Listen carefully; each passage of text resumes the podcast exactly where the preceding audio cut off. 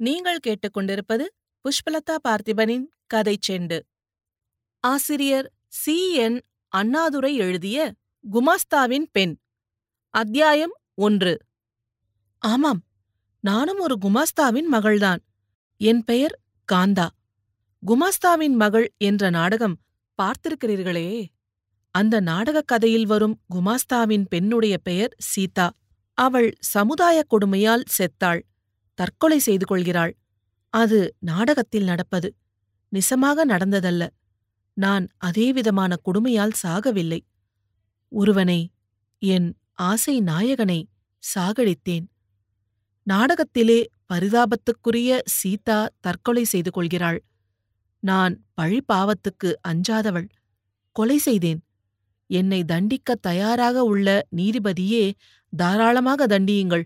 ஆனால் தண்டிப்பதன் மூலம் நீங்கள் இந்த ஒரு காந்தாவை அடக்கலாம். இதே நேரத்திலும் இனியும் தோன்ற இருக்கும் காந்தாக்களை தடுக்க என்ன செய்வீர்?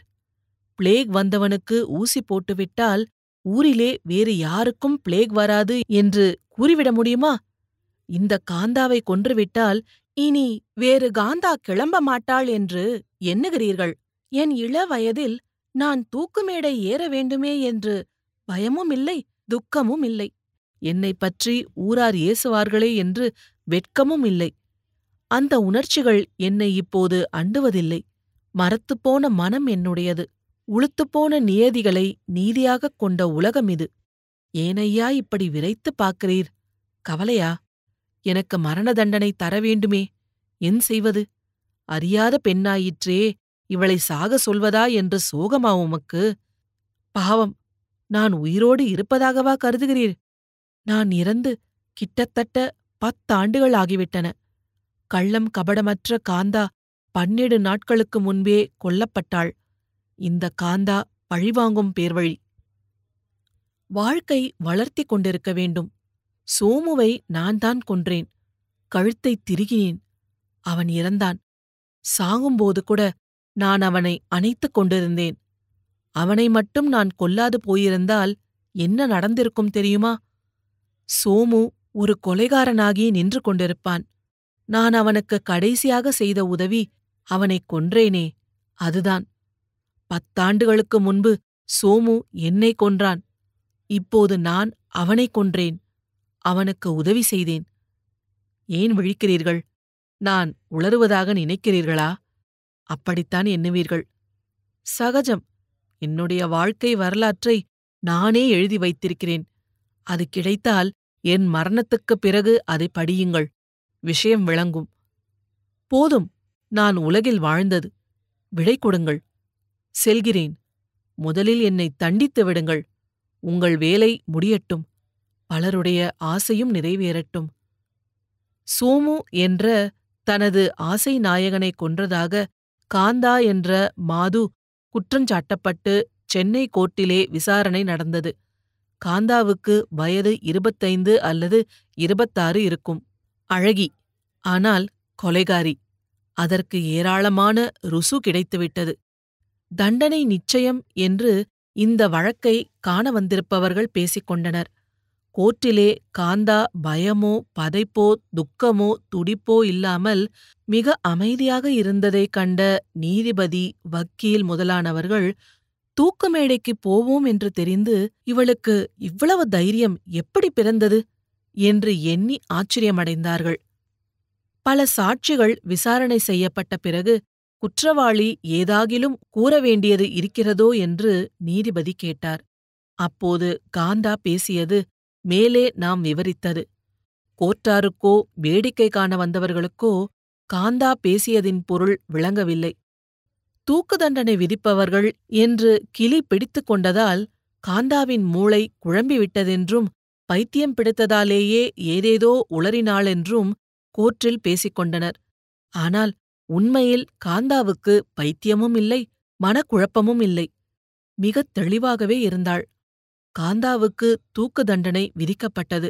வழக்கமான சடங்குகளுக்குப் பிறகு காந்தா தூக்கிலிடப்பட்டாள். காந்தாவின் கதி கண்டு வருந்தினவர்கள் யார்? அவளது தங்கை சாந்தாவும் அவளது காதலன் சங்கரனும் தவிர வேறு யாரும் வருந்தவில்லை.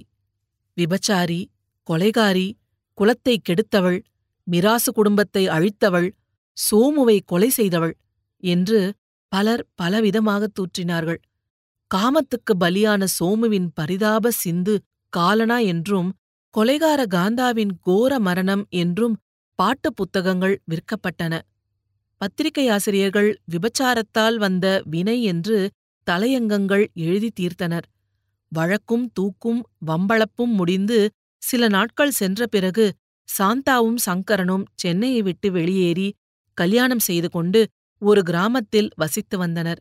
அவர்கள் இருவருக்கும் மட்டுமே காந்தாவின் பரிதாப வரலாறு முழுவதும் தெரியும்.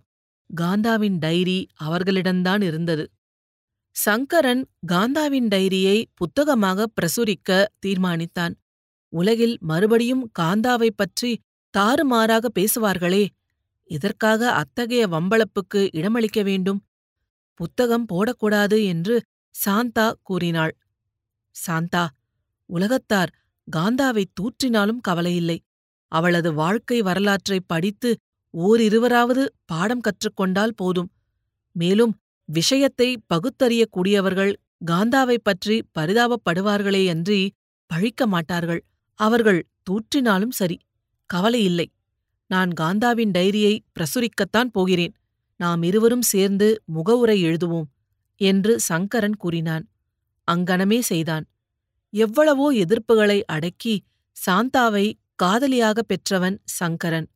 அது வேறு கதை. ஆகவே அவன் தீர்மானத்தால் நிறைவேற்றாமல் விடுவதில்லை. காந்தாவின் டைரி புத்தக ரூபமாக வெளிவந்தது. சிலர் கண்ணீர் வடித்தனர். படித்து முடித்ததும் சிலர் இதை வெட்கமின்றி வெளியிட்டானே பிரகஸ்பதி என்று சங்கரனை திட்டினார்கள். ஆனால் அந்த டைரிதான். இதோ இனி நான் உங்களுக்குத் தரப்போவது. கேளுங்கள் காந்தாவின் டைரியை.